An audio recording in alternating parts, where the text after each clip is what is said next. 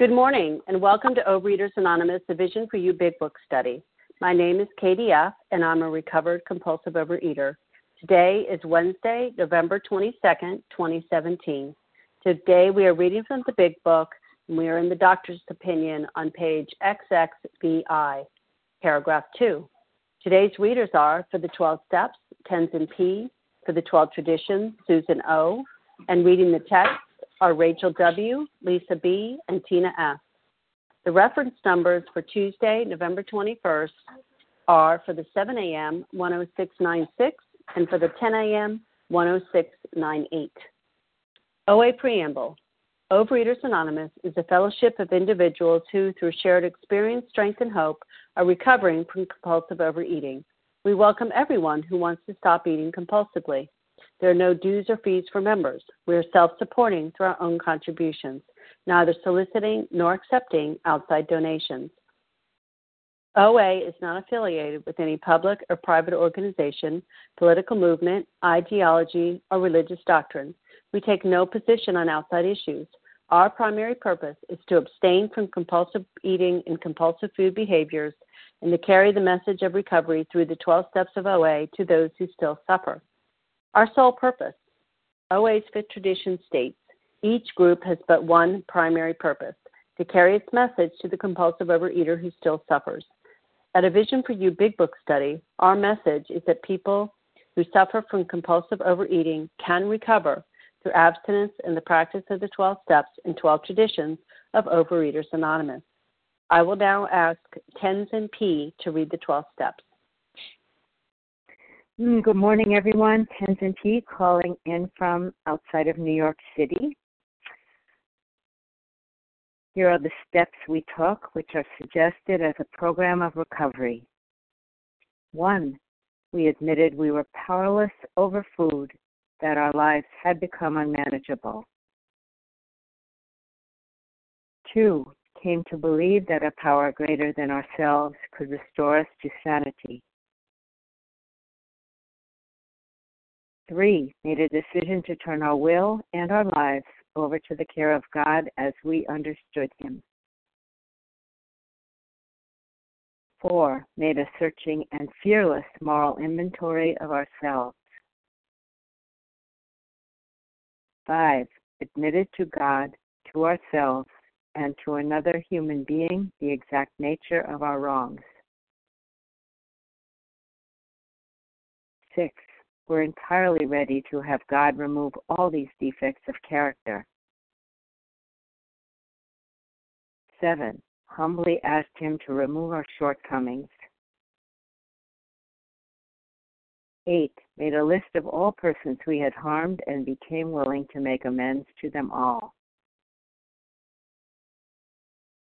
9. Made direct amends to such people wherever possible, except when to do so would injure them or others.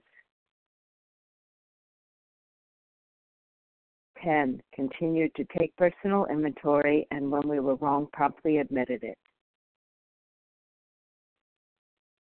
11. Sought through prayer and meditation to improve our conscious contact with God as we understood Him praying only for knowledge of His will for us and the power to carry that out. 12. Having had a spiritual awakening as the result of these steps, we tried to carry this message to compulsive eaters and to practice these principles in all our affairs. Thank you very much. Thank you, Tenzin. I will now ask Susan O. to please read the 12 traditions. Good morning, Susan uh, O. Gratefully recovered here on Connecticut shore. Uh, one, our common welfare should come first. Personal recovery depends upon OA unity. Two, for our group purpose, there is but one ultimate authority, a loving God as he may express himself in our group conscience. Our leaders are but trusted servants, they do not govern. Three, the only requirement for OA membership is a desire to stop eating compulsively. Four, each group should be autonomous except in matters affecting other groups or OA as a whole. Five, each group has but one primary purpose to carry its message to the compulsive overeater who still suffers. Six, our OA group ought never endorse, finance, or lend the OA name to any related facility or outside enterprise, lest problems of money, property, and prestige divert us from our primary purpose. Seven, every OA group ought to be fully self supporting, declining outside contributions. Eight, Overeaters Anonymous should remain forever non professional, but our service centers may employ special workers. Nine, OA as such ought never be organized, but we may create service boards or committees directly responsible to those they serve. 10. Overeaters Anonymous has no opinion on outside issues, hence, the OA name ought never be drawn into public controversy. 11. Our public relations policy is based on attraction rather than promotion. We need always maintain personal anonymity at the level of press, radio, films, television, and other public media of communication. 12. Anonymity is the spiritual foundation of all these traditions, ever reminding us to place principles before personality. Thank you. Thank you, Susan. How our meeting works. Our meeting focuses on the directions for recovery described in the Big Book of Alcoholics Anonymous. We read a paragraph or two from the literature, then stop and share on what was read. Anyone can share, but we ask that you keep your sharing to the topic and literature we are discussing and that you keep your share to approximately three minutes. Singleness of purpose reminds us to identify as compulsive overeaters only. Our abstinence requirement for moderators is one year, and for readers is six months. There is no abstinence requirement for sharing on topic. This meeting does request that your sharing be directly linked to what was read. We are sharing what the directions in the Big Book mean to us. To share, press star 1 to unmute. Once you are done sharing, let us know by saying pass, then press star 1 to mute your phone. In order to have a quiet meeting, everyone's phone except the speaker's should be muted. Today, we resume our study of the Big Book on page XXVI, paragraph 2. Well, I will ask Rachel W. to begin reading. Good morning and good morning. Thank you so much for your service. This is Rachel W. from New York, recovered compulsive overeater. The physician who, at our request, gave us this letter has been kind enough to enlarge upon these views in another statement which follows. In this statement, he confirms we, we who have suffered alcoholic torture must believe that the body of the alcoholic is quite as abnormal as his mind. It did not satisfy us to be told that we could not control our drinking just because we were maladjusted to life, that we were in full flight from reality, or were outright mental defectives. These things were true to some extent, in fact, to a considerable extent with some of us, but we are sure that our bodies were thickened as well. In our belief, any picture of the alcoholic which leaves out this physical factor is incomplete. The doctor's theory that we have an allergy to alcohol uh, interests us. As laymen, our opinion as to its soundness may, of course, mean little, but as ex problem drinkers, we can say that his explanation makes good sense. It explains many things for which we cannot otherwise account. And I'm just going to set my timer. Um, so this is it. this is where we go. You know, to uh, you know, this is where where we're, we're guided. You know, to be reminded about the allergy of the body, and um, and and this is the important you know piece, the element that was missing for me. Um, I remember, you know, back in the day, I of binging when I just could not stop. I didn't think it was, you know, merely, you know, the substances that I, I, I, couldn't control. You know, that that my body actually was having a reaction that needed more and more of it. Now they have, you know, scientific evidence of, um, you know, sugar acting like dopamine and really, you know, having an effect on the body. But, you know, I I just felt like, you know, I I couldn't stop. That couldn't stop feeling was really both for me. You know, on the one hand, it was it was my body, you know, definitely saying I needed more, I needed more, just give me more. But the driving force to me was really that that urge to eat, all the feelings underneath all that other stuff that was going on. Um, but definitely, when I I would hit my foods that would take me into this place where my body would have that reaction. Um, you know, I, I couldn't get enough. And um, it's that it's like an abyss. Like I I don't have to describe it here, I don't think, but that pull to just keep eating and, and not stopping. And I, I, I know that the last my la- in my last relapse when um when I was binging, I think the biggest disappointment was that it wasn't even working anymore. you know, I was looking for this effect of just to just to be gone, like just to escape. And I I remember taking you know um, candy some some candy stuff and and just eating and eating and eating, and after a while getting a stomach ache because I wasn't 265 pounds anymore. I I couldn't handle as much anymore, and I remember being disappointed because my body wasn't I couldn't take in as much sugar as I really wanted to, and um and you know, for me, what arrests this allergy, you know, what arrests this this pro this this this destruction on my body is the steps. You know, it's coming into realize that food is just a substance. You know, it's something, and and it's it's a it's and and for me, there are foods that are poison that I simply cannot have because it could wake up this this allergy that my body how my and how my body responds. Um, but really digging into into step one, really having to put down the food, um, you know, help me help me see exactly you know where what the root of my my disease really is. So for me, this the, the idea that um, there is a physical aspect to this. There is a physical component that my body does not respond. Maybe there's other people that can handle certain substances. I know I can't. Um, I've heard of people on this meeting who eat cheese doodles, which is wonderful. I can't do it. There's certain foods that I just cannot have in my in my food plan and and what keeps me abstinent what keeps me you know i sit with other people my food is weighed and measured. Um i'm sitting with my family or something my food is is just set out. What keeps me in that mode where my body is not screaming out for more sugar is the steps. And i know we're not there yet in the book but we're going to get there soon and it's so wonderful and i feel so blessed to know that there is a solution for today. So thanks for allowing me to share and i pass Okay, thank you. Um, Rachel W. Okay, if you're just joining us, we're on page XXVI, and we're going to be fo- commenting on those next two paragraphs after the letter. Who would like to share?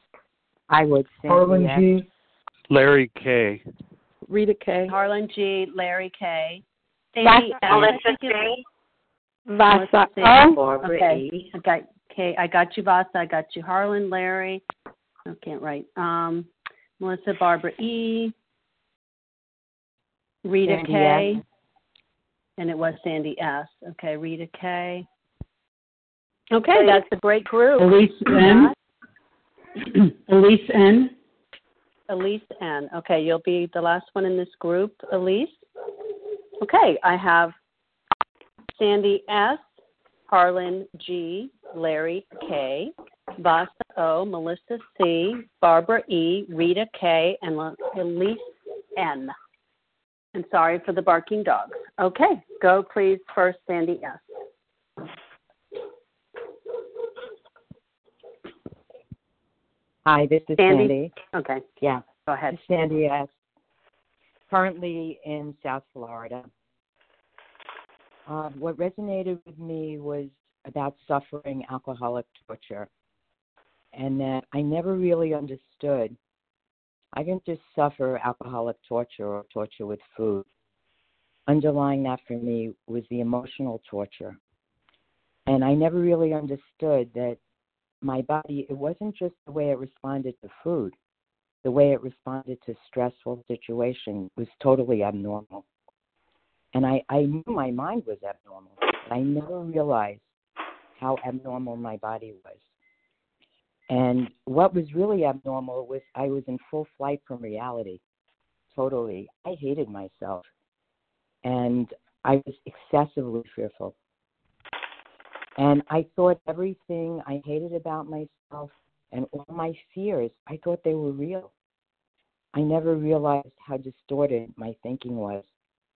You know, I definitely identified, never had a problem. I always felt I was outrightly mentally defective. But with the program of healing, uh, I have really entered a new reality. There's no doubt about it. And um, I'm just very grateful uh, for the vision group, but even more grateful for my higher power.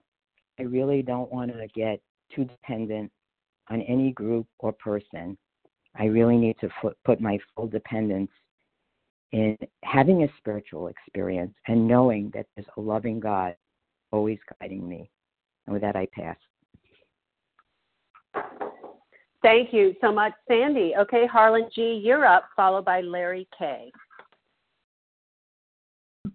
I'm Harlan G. Katie. I'm in Scottsdale, Arizona, and I want to thank you, Katie, for your service this morning, making this magnificent meeting possible, along with all the people on Team Wednesday.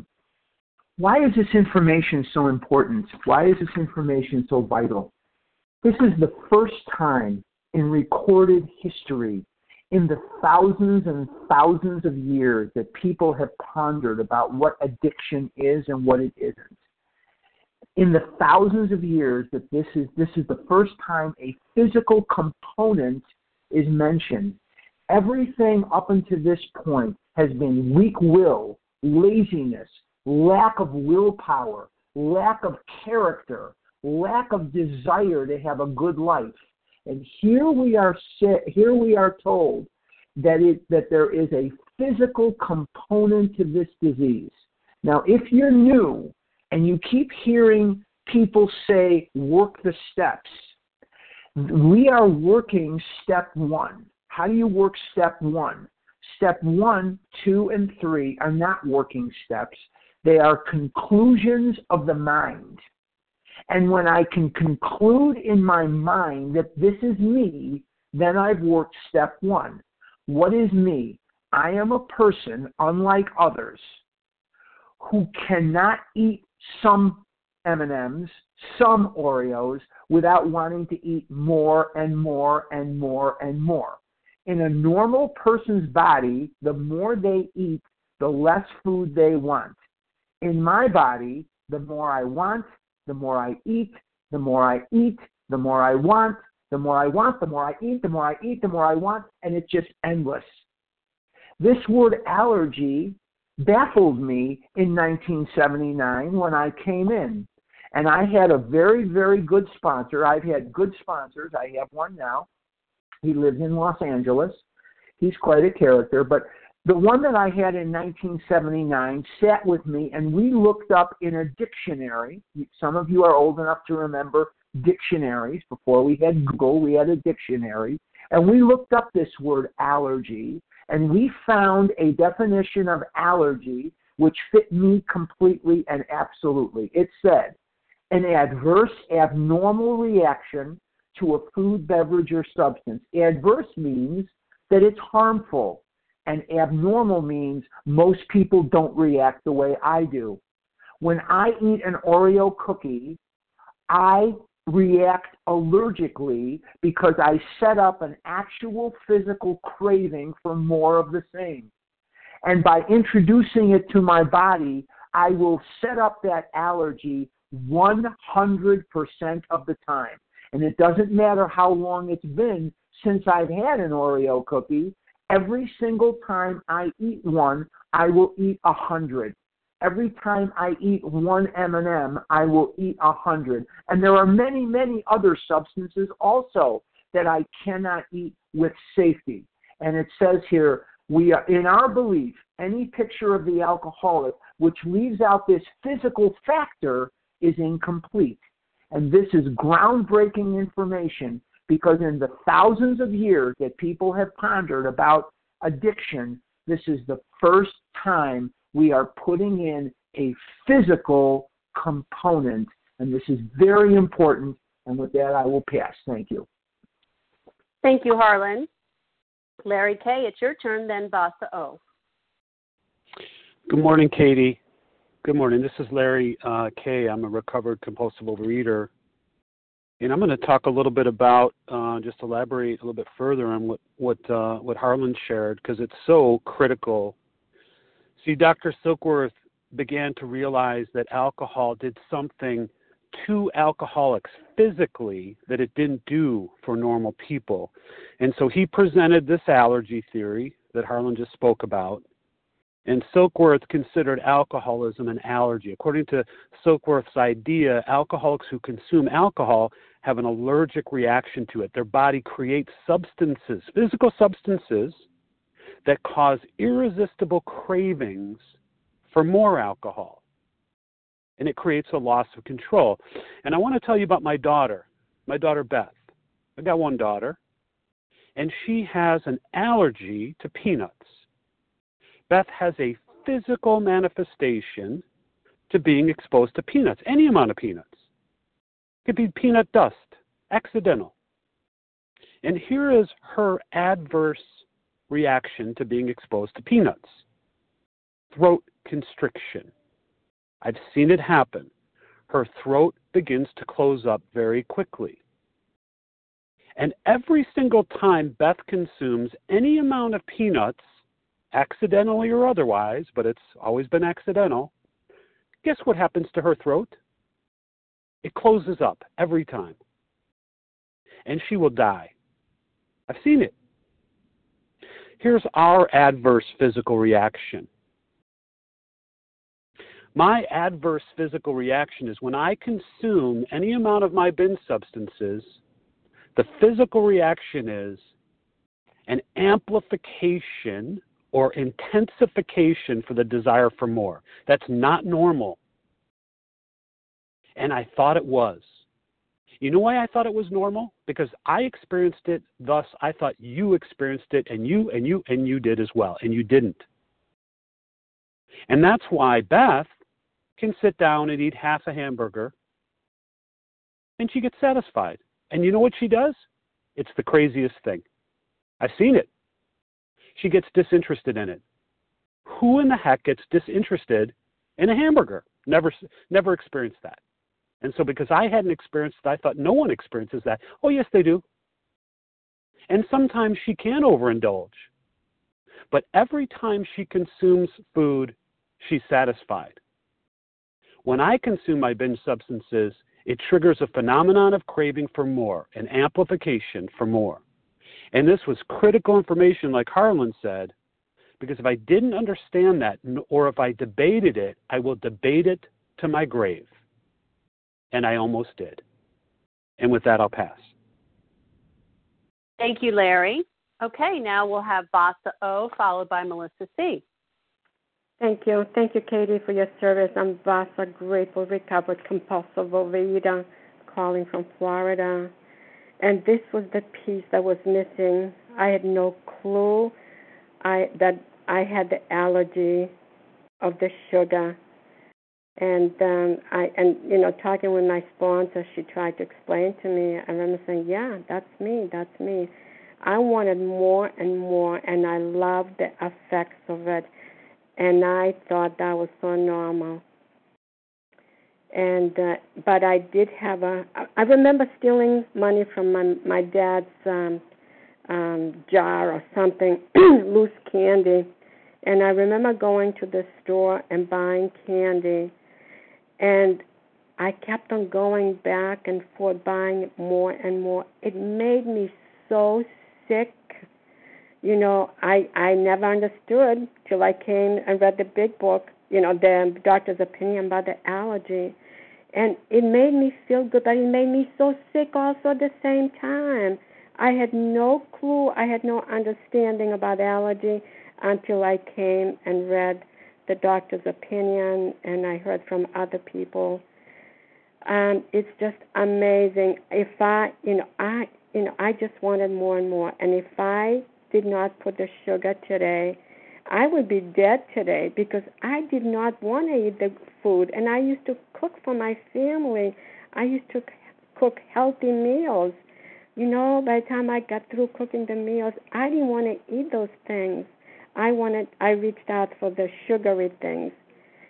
I don't know where it be today, but I it was scary for me to hear it was a mental defect. I had a ment I was mentally defect. I struggled with that, you know. I thought maybe I need to be put in a mental institution or something like that. Years ago, that was scary. That's what they did with alcoholics, you know and uh, it's by the grace of God that I will I learned and I needed to put it down to work the rest of the steps. I was ready. I'm not saying it was easy to put those things down. It was a torture, but I did step one, two, and three. I can't. He can, and I will let him. Otherwise, I'm gonna die. And that was the first three steps I did all at once. Thank you, and I pass. Thank you, Vasa.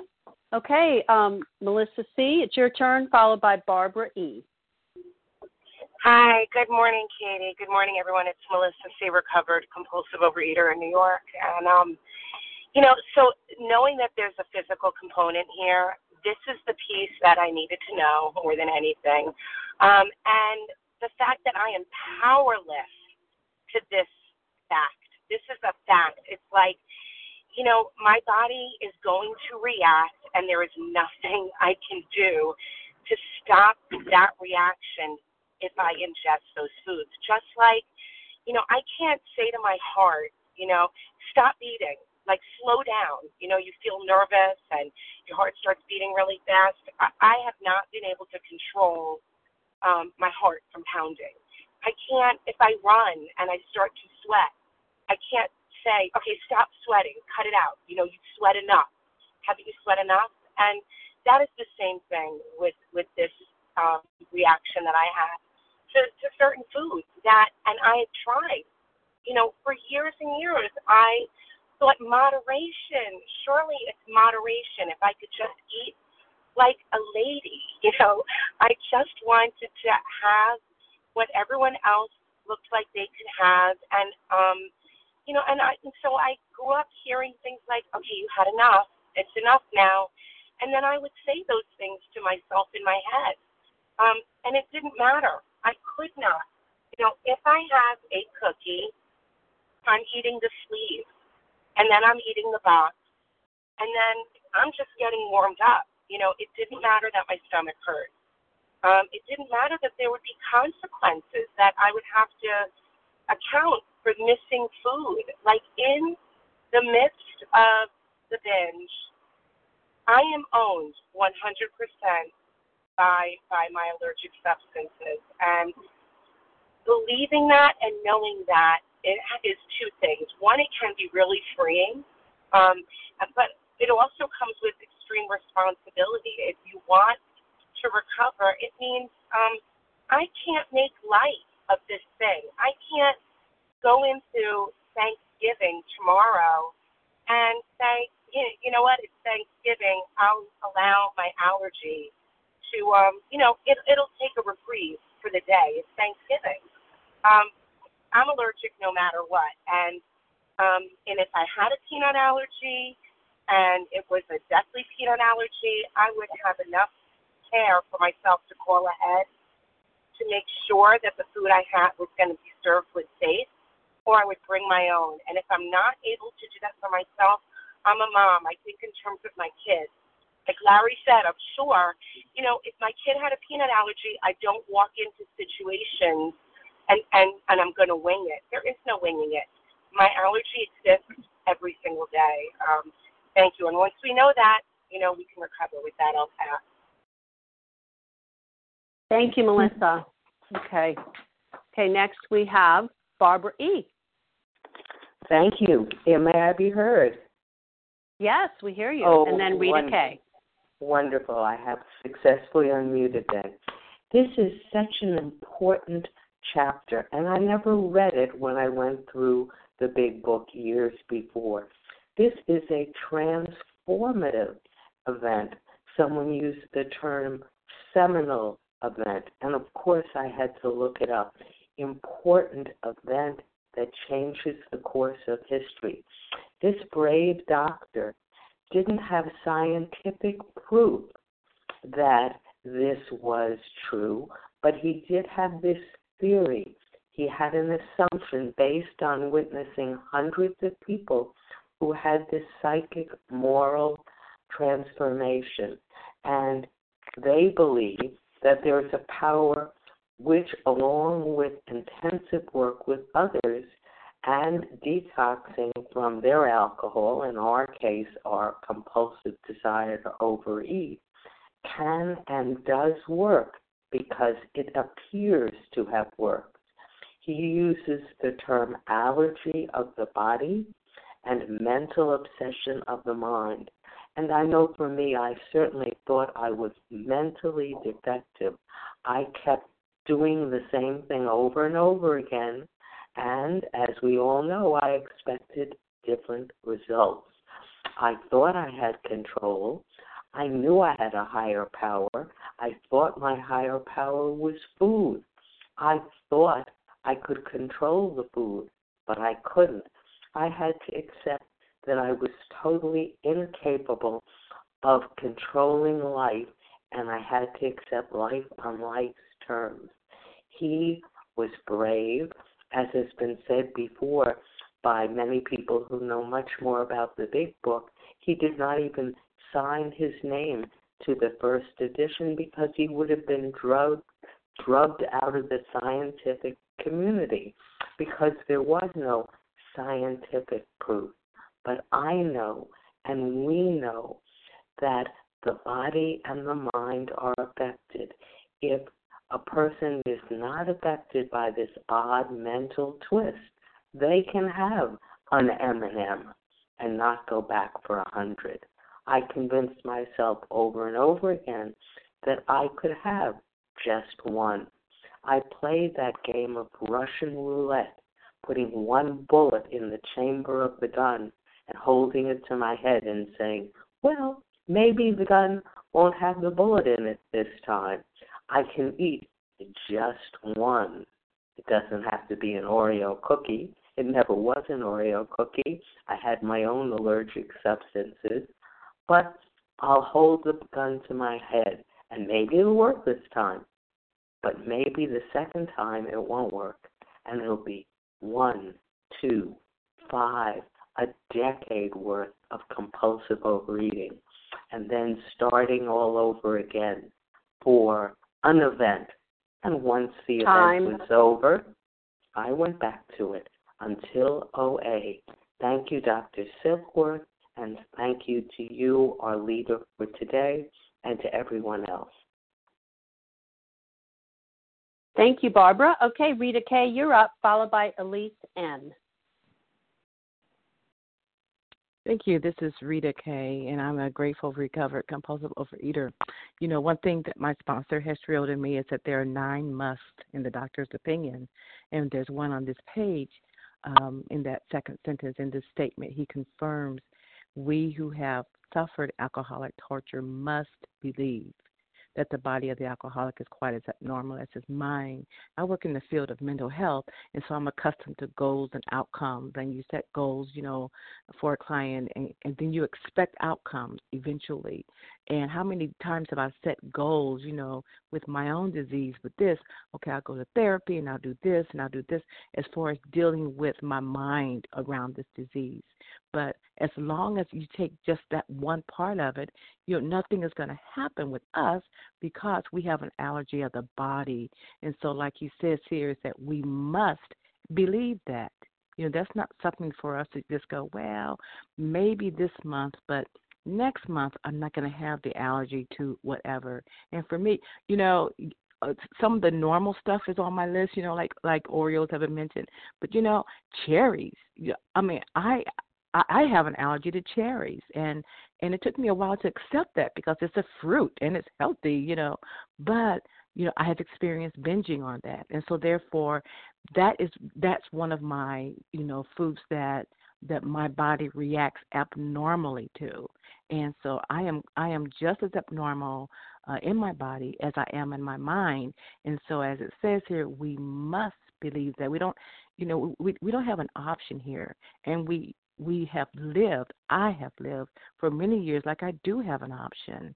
But when you look at it, that it says we must believe this in order to recover, then that's something that I need to accept and also recognize within my own body and within my own mind. And with that, I pass. Thanks. Thank you, Rita. Okay, Elise and you're up.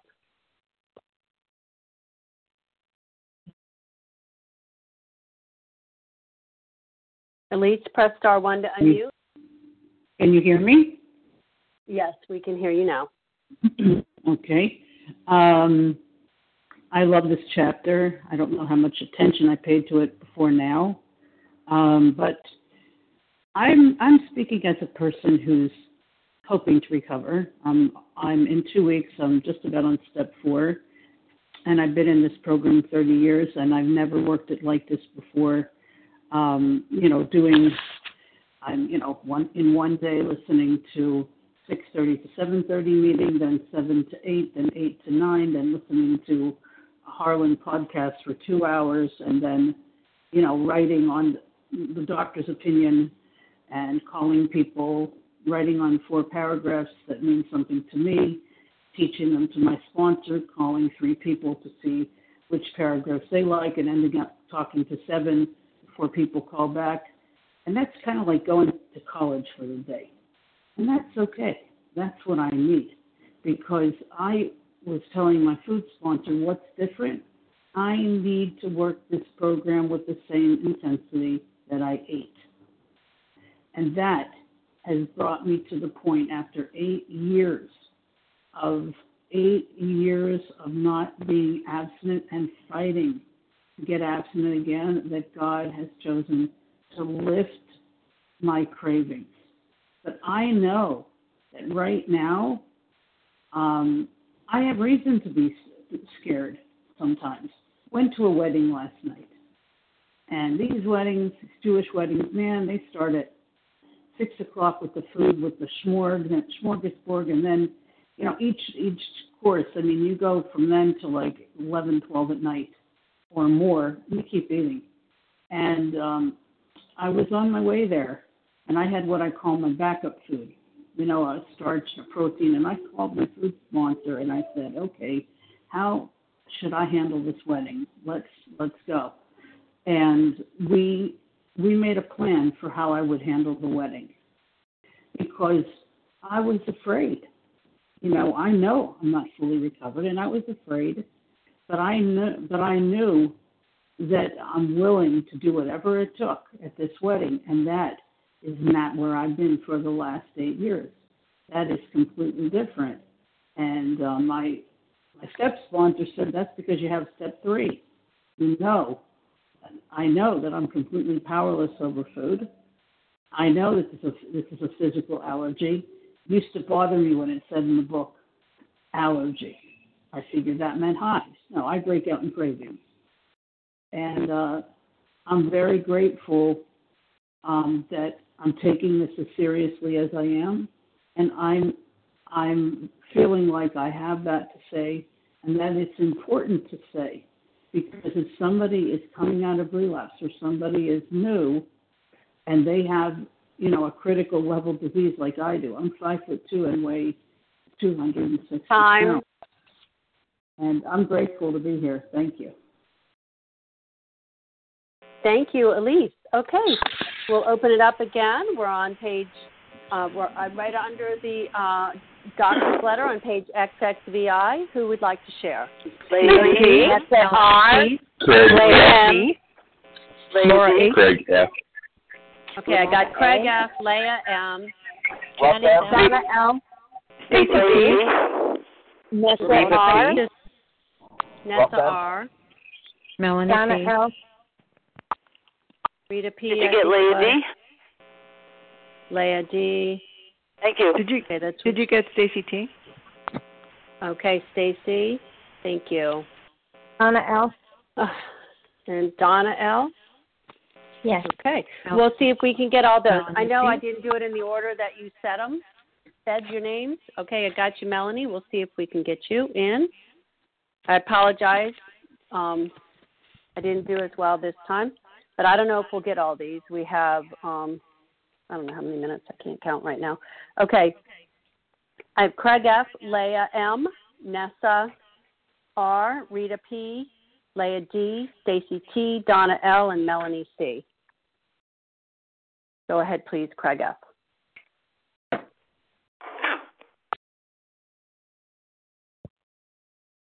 Craig, star one to unmute.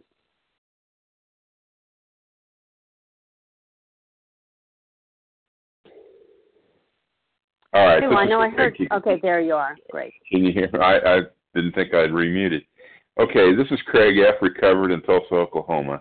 Um, I, I'm kind of a hard-headed person, and I know there's some people that know me that are laughing when I say that, but I, I can be terribly hard-headed. And when I came into this uh, program, I was uh, really resistant to this idea that I had some sort of allergy. I'd hear people say, you know, I can't uh, eat sugar, and and I go, well, you know, uh, you know, it, it's not about that. You know, it's about this. It's about understanding why I eat. It's about and and I and I just the and I said, you know, my one of my worst binge foods was protein. Doesn't have sugar in it. It, it was, you know, you put a lot of uh smoked chicken in front of me and I'm gone I'm on a binge and uh so I I, I just couldn't see I just couldn't see the uh the the allergy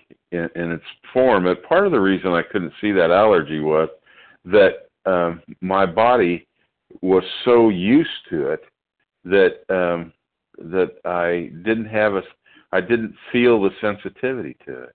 Until I be, and I had to do a lot of experimentation and I you know I, I came in and and quite frankly got abstinent on the fellowship and and uh, uh, got abstinent on this on the on the group support and uh, I I which lasted a good year and then a, and then a shaky year before I relapsed and lost a lot of weight and I thought uh, you know I I still had things that had uh, a little had a little sugar in them and I thought that's just not you know that's just not right for me somehow but when I did eat r- real sugar again, um, there was I had no I I I had no control. I I was off and running, and and then you know I I, I couldn't get abstinent, and I couldn't get abstinent, and then I'd get abstinent for a while, and I one time I got six months, and I think I've told this story before, but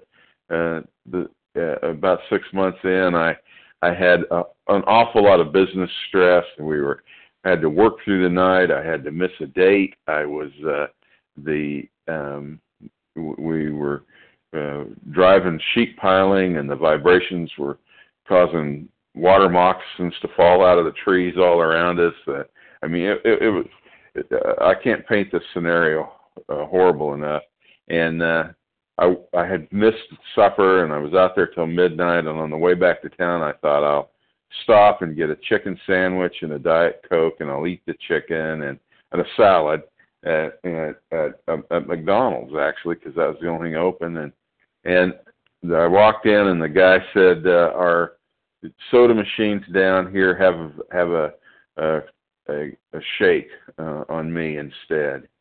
And I was in such poor condition spiritually that I took that shake and when I took that shake, it was like heroin to me. It was. Uh, I've never taken heroin, but I listened to that drug addicts that have and had them talk about that warm glow that goes through their body. Well, that warm glow went through my body, and I had one. And as I came back to town, I I, I was about okay.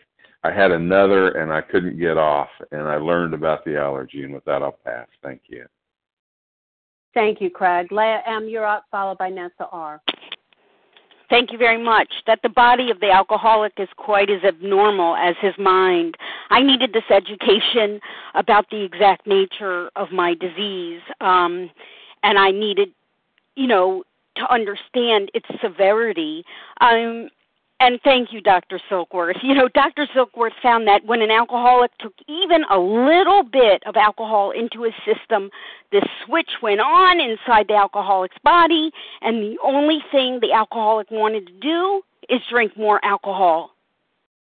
And when I, it's really crazy. It really is crazy. But when I eat certain foods, I cannot control the amount of food I eat because something happens to me when I put certain substances, ingredients into my body. I develop an insatiable appetite for more.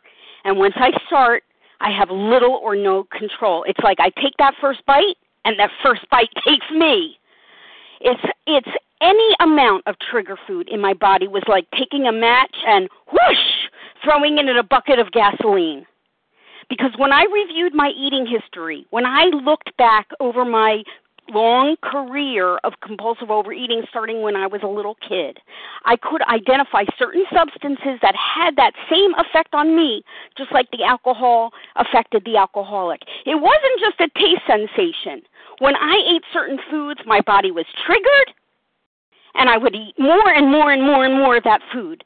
And that feeling only intensified. It never satisfied. And of course, I would stop feeling because it was like an artificial sense of peace for someone like me. And I would just eat more and more until I was anesthetized and drunk with food. And I had to get a good education that certain foods was were going to have and still would have even after three decades that physical effect on me, a drug effect on me. And because of that, I have to refrain from compulsive overeating, those individual binge foods, those individual binge ingredients, individual eating behaviors of mine. I have to be in a state of food sobriety. I have to be as sober with my food as an alcoholic has to be with alcohol. And there's no compromise, there's no middle ground. Because I will never be uh, changed in that way. My body is made that way. Because if I take in certain substances, it will trigger the phenomenon of craving, and I'm condemned.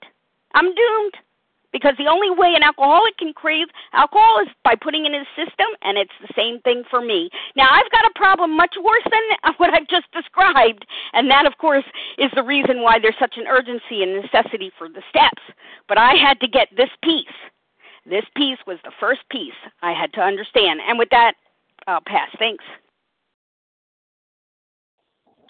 thanks leah um, okay nessa r you're up followed by rita p Thank you. Um, good morning, Vision for You. This is Nessa R. I am a recovered compulsive overeater in Toronto, Canada.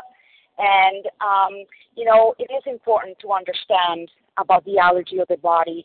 The reason why it is crucial is because unless I understand its significance, I will not understand or internalize the imperative of being entirely abstinent. And we're going to read um, in a, in a couple of pages or so, uh, maybe the next page, I can't remember, that um, the only remedy we have to suggest for this allergy is entire abstinence.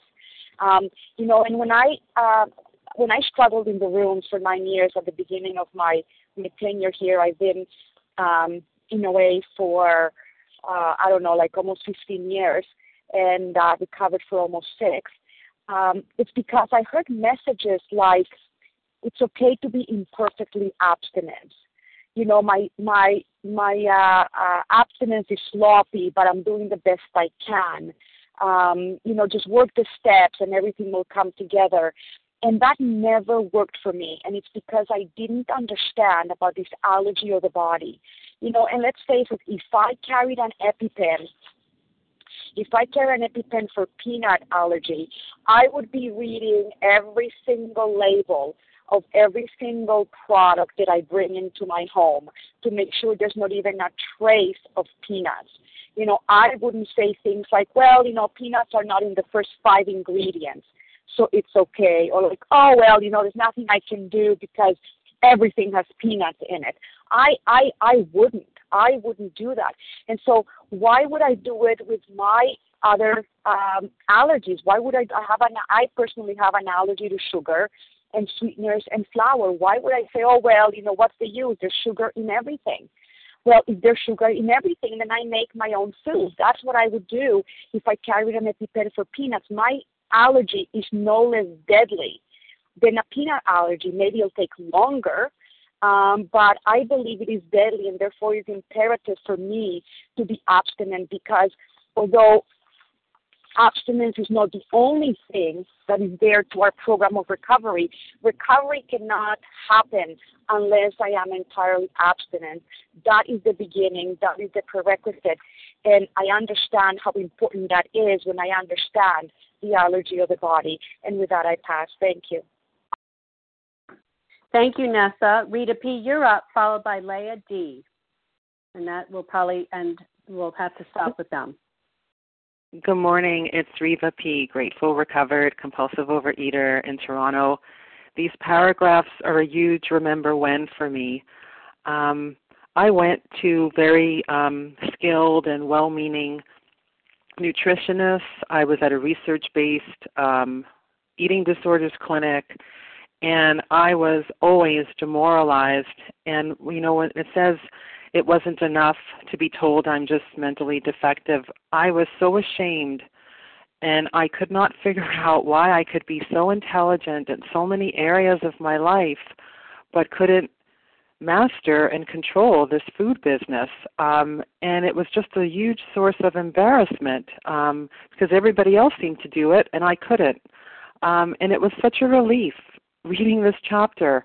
And I love the fact that the big book um knows that I might not pay attention to one sentence so it says the same kind of thing over and over and he uses the word confirms must like this is not one of the suggestions this is a must um, and we are sure.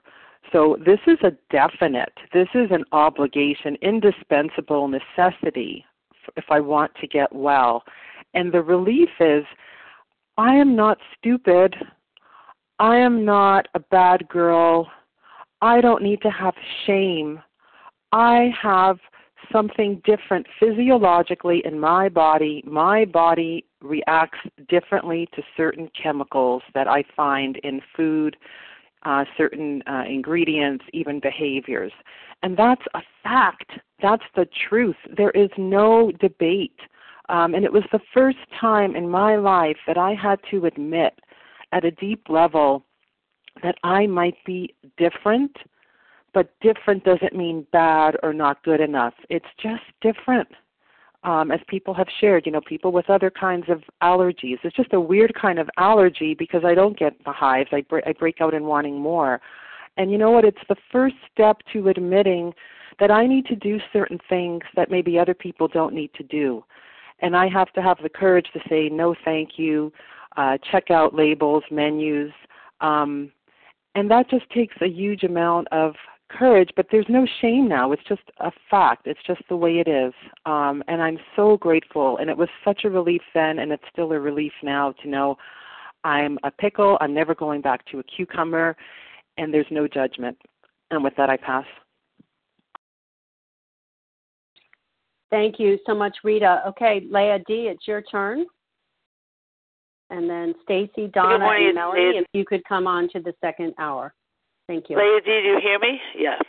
Yes. Hi, it's Leah D. Well, first of all, I somehow don't understand Roman numerals. And I always thought Roman numerals were important. And I don't understand why they're there anyway. So for me, for 40 years, I never read the doctor's opinion because it was Roman numerals. Like, what's the doctor's opinion going to tell me? Okay, they're not going to tell me anything because I'm not an alcoholic. They're going to talk to alcoholics. They're going to give me their story. Okay, skip that chapter. And I skipped most of the Roman numerals because I didn't need them anyway. And the truth is that when I came into these rooms 42 years ago, I recovered through fellowship because it was the first time people treated me like a person and not like an it. You know, what's wrong with you? Not like an it. And I recovered through fellowship and weighing and measuring and the Holy Grace sheet. But I didn't have anything the doctor's opinion taught me. I didn't know anything. And for me, my allergy of the body is all food. I'm listening to everyone here thinking, nope, all of it every morsel of it. And as a matter of fact, when I came in, I'll be almost two years recovered December the 6th. And I'm going through an emotional rough time. My husband passed away five weeks ago. And I'm living in recovery, recovery, recovery. And I remember coming back because at that point, the allergy was so bad that food didn't mean anything anymore. It didn't have any joy. It was just a blob, a giant blob. And I honestly remember calling Kim G and said, Kim, am I allowed to enjoy my meal? I was so fearful when I read the doctor's opinion the first time that I was attuned to every feeling because I didn't understand allergy of the body, obsession of the mind, mental twist. Like it suddenly hit me. And I said, Am I allowed to enjoy what I'm eating? Because I believed as I enjoyed it, that was a mental twist. And thank God she explained what to feel, what to look for. And today, I feel like a little bit not an expert, but I work with people and look at their food plans and say, wait a minute, take that fruit out of the morning. It's setting you off. I've come to understand that paper doesn't equal recovery and allergy. And um, I worked very hard on that because my suffering was so severe and so deep that I want others not to do what I did because I had no guidance and no one taught me about allergy of the body and Dr. Silkworth and all this good stuff. And it is a college degree. And this is what needs to be given over, not to start at chapter three. And I still don't know the Roman numerals, but I'm going to learn them, I'm going to study them, and I am going to give over the gift that I've gotten today. But for me, food in general, all of it, it doesn't matter what it is. I can get set off on everything because that's who I am. I'm a hardcore, deep addict that was so empty her whole life that nothing filled it up. Time. that's it, time. Thank you so much for letting me share. Thank you, um, Leah D. and uh, Stacy T, Donna L, and Mel- Melanie C. I'm sorry we didn't get to you, but if you want to stick around for the second hour, uh, that would be great. Um, and thank you to everyone who shared this morning. Thank you to Team Wednesday, Tenzin P, Susan O, Rachel W, Lisa B, and Tina S. I appreciate you all being here, helping us have this meeting. Um, please join us for a second unrecorded hour of study immediately following closing. The share ID for today, Wednesday, November 22nd, is 10,700.